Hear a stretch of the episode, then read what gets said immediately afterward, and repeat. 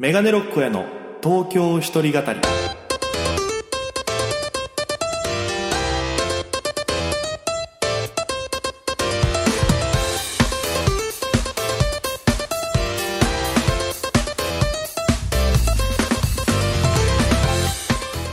さあ始まりました。メガネロックへの東京一人語り、えーパーソナリティ務めます、えー県出身で今東京でピン芸人として活動しているメガネロック大家と申します。お願いします。この番組は大都会東京へ口先一つで乗り込んだ沖縄芸人の一人語り。コロナ不況揺れ動く時代。それがどうした？メガネロック大家が聞かせる本音のお笑い東京物語が始まりますということで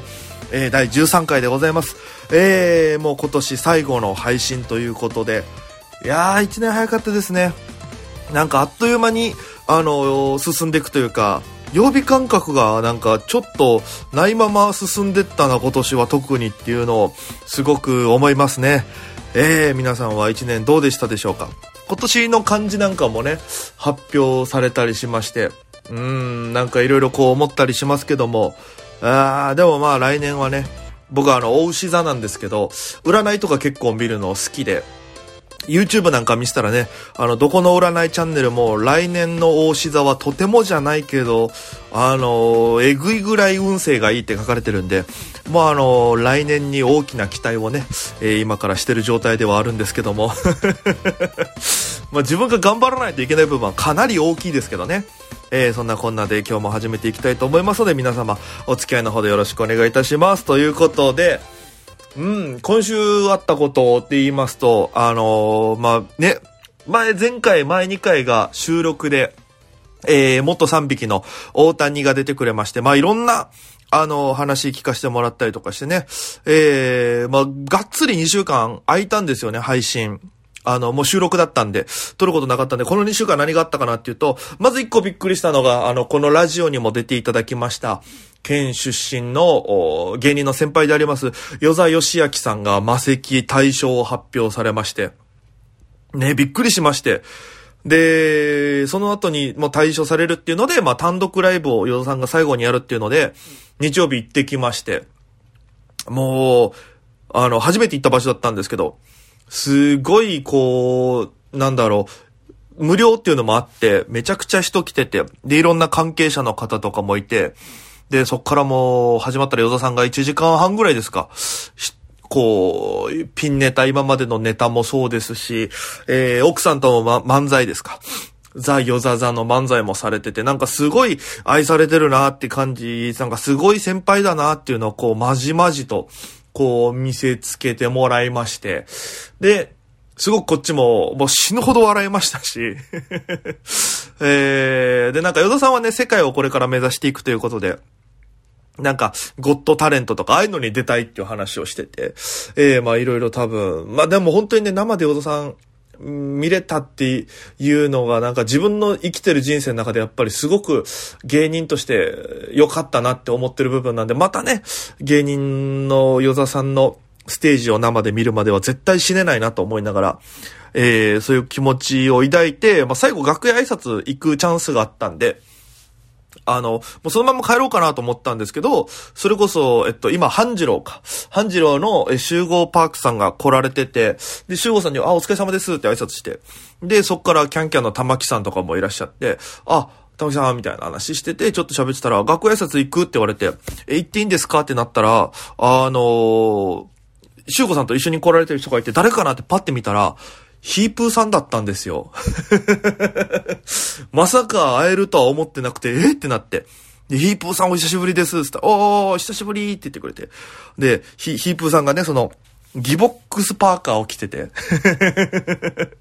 えー僕の前の事務所の先輩のね、あの、ヘディスの、えー選手でもあり、タクシー運転手であるギボックスさんの、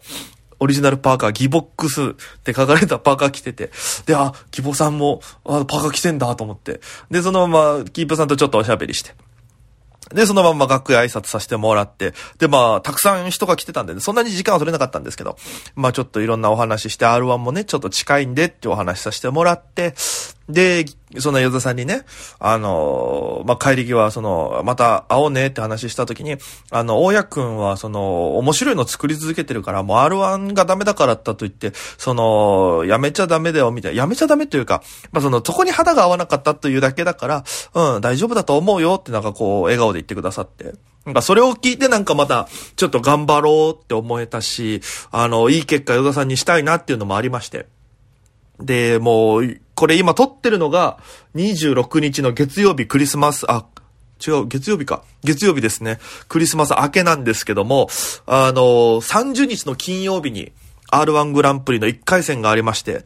で、もう、東京来てから R1 グランプリ1回戦ずっと落ちてるんですよ。もう3年ぐらい。で、この R1 グランプリっていうのは、あの、ピン芸人の日本一決める大会でして、今年は、えー、お見送り芸人、新地さんが優勝されたやつなんですけど、もう本当に一回戦でずっとダメだからもう怖くて怖くて。で、まあライブでギリギリまで調整かけたりとかして、で、今日もライブだったんです。で、40組ぐらい出て、あのー、こう、1位決めるみたいなライブだったんですけど、そのライブ自体結構久しぶりに出るやつで、で、お客さんも5、6人かな？若い女性の方がいて、まあ、ネタやったんですよ。もうやろうと思ってるネタ。もうやりすぎてあんまりこう受けなくなってきてて、で、大丈夫かなと思ったけど、案の定というか、多分近年であのネタ近年って言ったらあれだけど、ここ数ヶ月、数日で一番滑りまして、ええー、なんか一箇所だけちょっとくすってきたぐらいで、本当になんか R1 予選の時に、このぐらいの笑いで落ちてるんで、いつも。あ、やばっていう気持ちでずっとやってまして。で、終わりですぐ会場出て、あの、近くのね、カフェでネタ作ってて、これのままじゃやばいと思って。で、ライブも、明日しかないんですよ。現時点で。で、わ、明日しかない。もう明日終わったら次、R1 の予選だわ。どうしよう。2分これどうしようと思ってたら、たまたまそこに、その後のライブに出演される、佐野ライブさんっていう、えー、もう今年 R1 の準々決勝まで行かれたピンの方がいて、まあ、えー、佐野さんもなんか僕コント好きで、で、よくあの、ご一緒したらお話とかするんですけど、佐野さんたまたま隣の席にいて、えー、ってなって。で、あの、R1 どう？って言われたから、あの、実はこう、まあ、佐野さんに褒めてもらったネタをやるんですけど、で、佐野さんが褒めてくれたやつやりますよ、つったら、あれはいいよなみたいな。あれ俺がやりたいもん、みたいなこと言ってて、いやいや、みたいな。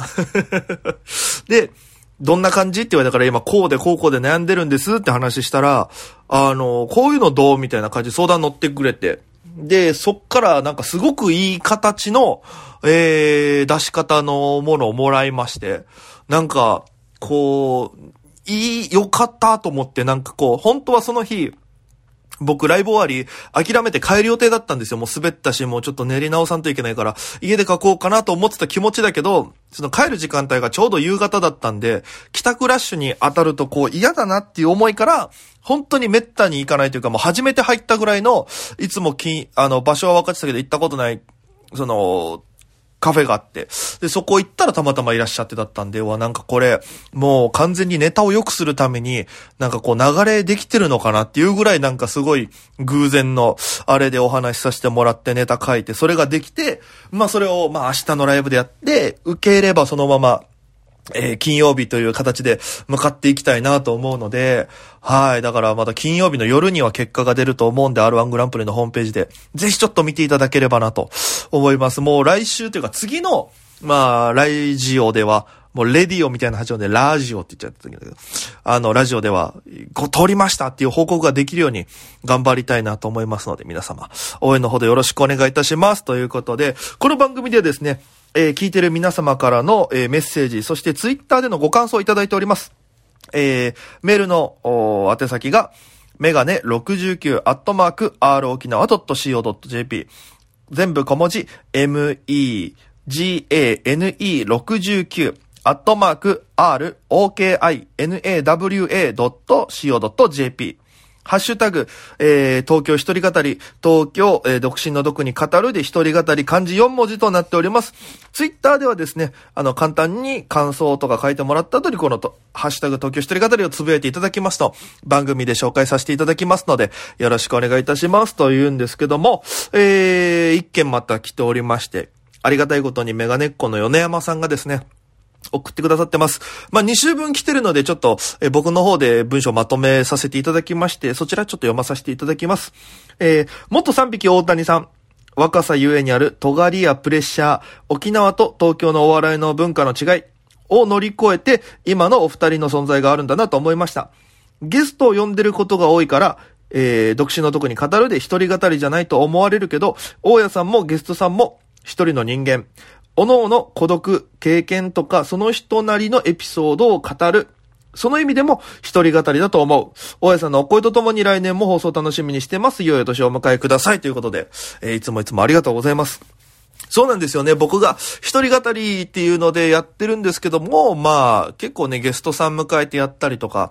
なんか、こう、一人で喋ってる時って、なかなか自分と向き合いにくい瞬間が多いというか、誰かと喋った時にその自分の、えー、旗から見ている感じというか、その人から見た自分とかっていう感覚を味わえるので、僕は、誰かと喋ってる時の方が、一人を語ってる感じがすごいしてて。だから、えーそういうのも好きで、まあ来年以降もね、いろんなゲストさん呼んでいこうかなと思うので、ぜひまたそちらの方も楽しみにしていただければなと思うんですけども、えー、まあ今日のテーマがですね、えー今年を振り返ろうということでございまして、もうあっという間に、もう冒頭でも話しましたけど、年末ですよ。えー、もうクリスマスが終わればすぐ、えー、お正月鏡餅とかね、あ、何ですか、藁のなんかこう、なんか画章、画し画章でしたっけ？なんか書かれてる、ああいう締め縄みたいな。のがもう、えー、飾られて、で、コンビニの BGM もだんだんもうお正月の音が増えていくとかね、そういう風になってくる季節でございますよ。えー、まあちょっと今年1年振り返ってみようかなと僕なりに思いまして。で、えっと、芸人人生で言うと、えー、今年はライブを215本出てますね。215本出させていただきました。ありがとうございます。えー、で、そんで1月から振り返ると、1月がですね、あの、すぐ、えっと、R1 グランプリというね、そのお笑いの大会で、1回戦で負けましてね、えー非常に、えー落ちた日のことは今でも鮮明に覚えております。周りの芸人さんが、えー受けても通ることあるからねって聞いてて、えーで、受けなかったんです。でも大丈夫かなと思ったら、大丈夫じゃなかったですね。うん、結構その日の夜は凹みましたね。今後どうしようかなっていうところまで行きましたけど、まあいろいろ、まあコント続けることになりまして。で、4月、これがね、結構自分の中でギアが入った年、月というか、なんかがこう変わり始める月だったんですけども、まずその、4月にね、沖縄のアウトプットさんで、あの、単独ライブをやらせていただけることになりまして、えーメガネロッコアウトプット10周年お祝い単独公演、か、公演、メガネロッコやコントライブ、めでたしめでたしっていうのを打たせてもらったんですよ。まあ、アウトプットさんが、えー10周年というアニバーサリーイヤーで、えー3月4月かな？えー ?2 ヶ月連続でこう、スペシャルメニューみたいな組んでやるっていうので、1日いただいてやったんですよ。でも流れがすごくて、その時の。え前日、え前日じゃないか。えーあれ、あれどっちだったっけな？あ、えーっと、僕やった後に、多分チャランポランタンさんとキーヤマ商店さんのツーマンがあって、で、その後ファーストサマーウイカさんがやって、その後ザゼンボーイズっていうもうなんかすごい流れのせ、週末リストみたいな、組枠、座組の中でさせてもらいまして。で、ただね、これ何が大変だったかっていうと、えー、ただでさえコント10本やるっていうね、その条件下なんか大変だったんですけど、2週間前に僕がコロナにかかってしまいまして、ええ気をつけてはいたんですけども、喉の違和感がありまして、で、倦怠感があって、で、バイト中だったんですけど、ちょっと足だるいなと思いながら。で、でも、その気にせず、その日は熱とかなくて寝て。で、次の日休みだったんで、えー友達の芸人とネタ作ってたら、なんかこう、そこまで大丈夫だったんです。ただ急に帰ったら熱がパンって出て。で、大丈夫かなと思って、で、もう熱も37度、8度、7度ぐらいあるから、やばいなと思ってて、でもまあ大丈夫だろう、1日で下がるだろうと思って解熱剤とか飲んで、寝てたんですけど、翌日になっても熱下がんなくて、で、やばいと思って病院行って検査を受けたら、まあ土曜日だったんで、で、週明けにしか出ませんって言われて。で、ちょうどその一緒にネタ作りした芸人があの、ちょっと他のとこでも受けてみてって私仕事あるからって言われて。で、あ、じゃあ分かった、受けてみるって紹介されたとこ行ったら、あのまあ、1箇所目は唾液で取るとこだったんですけど、2箇所目が長い綿棒を鼻に突っ込むタイプの、あの、す、すぐ分かるやつで、こう、コロナの陽性疑惑というか、その判定、あまあ、コロナかもと思ってる人は外で待っとくんですよね。そしたら、もう完全防備の先生が来て、もう僕の症状聞くなり、はい、9割コロナだと思いますって言って鼻に 綿棒入れて、ほじょほじょほじってやって、はい、コロナかどうかね、これ後で線が入るんでちょっと待っててくださいねって言って、えー、病院の中戻って20秒後ぐらいに、この検査薬振りながら、はい、コロナコロナって言ってから出てきて。明るい先生だから僕は逆にすごい助かって、やっぱそうでしたかつって。で、お薬もらってやっていくんですけども、きつくて、体力も戻ってないし、かん、もう体力もすごい取られるし、なんかね、あのー、食べるのもきつくなるんですよ。なんか喉に口内炎ができてるみたいな痛みで。水飲むのも、えー、ご飯の味もなんか、今まで食べてたものがあんまり美味しく感じなくなるっていう、ベターにね。それこそ、僕の場合は、えっと、まあ、その東京が、えっと、なんか、申請出したら、この、救援物資みたいな感じで食料品とか送ってくれるっていうのがあったんで、それで送って届いたパスタ食ったんですけど、なんかミートソースが、あの、すごくまずく感じるようになっちゃって。で、まあ、その、好みも結構変わって味がしなくなってきたりとか。だから、味しないけど、これは食べれる味じゃないみたいなやつもあったりして、何だったんだろうなってすごく不思議な感覚になりまして。で、ちょうどその療養明けの日が沖縄飛ぶ日だったんですよ。で本当にギリのギリギリで、えー、沖縄行きまして。でもやっぱその次の次の日が単独だったんですけど、もう体力が戻ってないから、もうポカリセット片手に、えー、やりきりまして単独ライブネタ10本。で、合間トークゲストみたいな感じで天の声でカンナ国広さんに出ていただきまして、そこと喋るっていうやりとりでどうにか。で、本番もアドレナリンが出てるから全然疲れとかなんもなくて。で、楽しくやらせてもらって、で、そこで一個自分の中で天気が、そのオタクキャラみたいなのがあるんですけど、ネタの中で。そこの、ハマったのが多分その、あれだったんですよ。その単独からなんですよ。沖縄で、この、まあ、落ちたネタ、R1 予選落ちたネタ、これ絶対俺好きなんだよな。なんで受けないのかなと思って、じゃあオタクキャラでやってみようかなと思って、えー、沖縄行った時に新都心のユニクロでシャツ買って、その単独ライブでそのバージョンで下ろしたら、しこたま受けまして、で、あ、これだと思って東京でやったら、それがいい感じでハマって、もう今年の R1 でかけようと思ってるやつもそういう系のやつですし、うん、なんかそれが大きいきっかけになったなとは、自分では思っております。で、8月がお笑いバイアスロンっていう沖縄の大会に久しぶりにエントリーしまして、えー、7年ぶりに準決に受かるというですね、準決勝合格して、えー、ネタやって、まあ、残念ながら通りはしませんでしたけども、なんかすごいドキドキした、えー、緊張感のある夏を過ごせたので、それは思い出かなと。まあ、えー、来年もバイソロあれば、まあ、東京予選がある限りは出たいなと思ってるので、うん、なんかね、ちょっと来年はいろんないい報告できるように頑張りたいですね。で、9月に、えー、川崎か、えー、の方にありますよ、えー、神奈川県の方かな？川崎は。えー、の、沖縄県人会がありまして、神奈川の。えー、川崎の県人会か。そこの敬老会の MC、司会をさせていただきまして、えー、また新たなお仕事の形というので、えー、いただけるようになったりとか。で、あともう何よりは10月ですよね。えー、この東京一人語りのポッドキャストが始まるという。ありがたいですよね、本当に。もう僕がラジオトークってアプリで1年ぐらいか、えー、生配信っていうのをずっと続けてまして、えー、30分1日喋ってるんですけど、だから、それを知ってくれた、その、ちなさんがね、まあ喋った時にこんなことやってるんですね。よかったら、ポッドキャストやってみませんか？ってお話をちょっと前にいただいてたんですけど、こう、そっから、えー、だいぶ空いて、えっ、ー、と、本格的にどうですかっていうお話になって、10月させてもらうという非常にありがたい経験でございます。これも本当に、えー、今年はなんか、いろんなつながりが生まれるというか、いろんなチャレンジをさせていただく。まあ、挑むというのが自分の中で一番しっくりくるんじゃないかなっていうふうに思いますね。だからバイアスロンぐらいから、えー、ライブでの成績も良くなり始めましたし、ネタもいいのがちょっとできるようになったり、いろんなつながりが生まれたりっていうのがあるので、非常に今年は、えー、なんか準備の年、挑むための準備の年だったのかななんても思ったりしてるので、来年はね、本当に、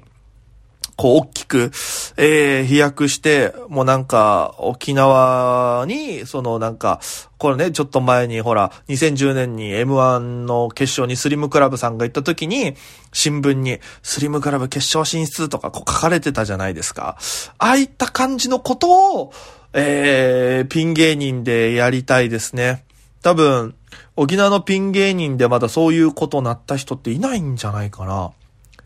ね。だからちょっとそこはね、あの、来年の目標にして、えー、恩返しできるように、えー、もう何よりもオープニングでも言いましたけど、占い師の人たちの YouTube チャンネル見ても、大志座の運勢は来年めちゃくちゃいいって書いてるんで、その言葉を信じて 一生懸命頑張りたいなと思いますので、皆様ぜひぜひ応援よろしくお願いいたします。ということで、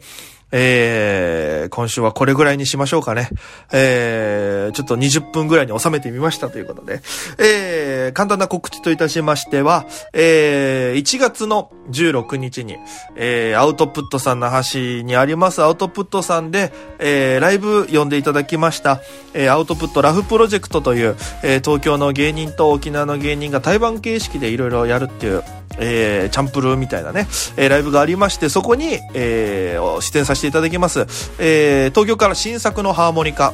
えー、そして僕、メガネロック大家、えー、そして沖縄からは、えー、吉本沖縄のアリンクリンが、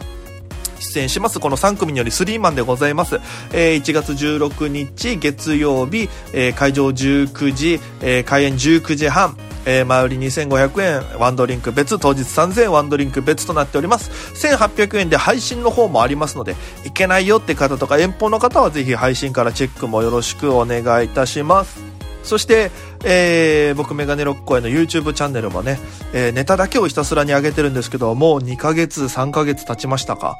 えー、欠かさずに月水金上げております。ただ来年からもしかしたら、えー、ネタの頻度、量産するあれがちょっと間に合わないかもなので、週2とかになるかもしれないんですけども、まあ現状やめずに続けていきたいなと思ってるんで、えー、よかったら見ていただければなと思います。そして何より皆様、R1 グランプリ、えー、2023メガネロックやどこまでいけるのか、まあ、決勝まで行くつもりで頑張りますけど、決勝行く気満々で頑張ってますけど、えー、皆様もなんか追って応援していただけると嬉しいです。よろしくお願いいたします。そして何より今年1年間僕に関わってくれた1分1秒でも僕に関わってくれた皆様、えー、本当にありがとうございました。お世話になりました。来年はね、その皆様にも、えー、いい報告ができるように一生懸命頑張っていきたいと思いますので、えー、ぜひぜひ来年以降もえー、メガネロック応援の、えー、応援をよろしくお願いいたします。ということで、えー、本日は以上となります。ご清聴ありがとうございました。えー、皆様もぜひ体調面にはお気をつけて良いお年をお迎えください。ということで、それでは皆様、また今夜、バイバーイ。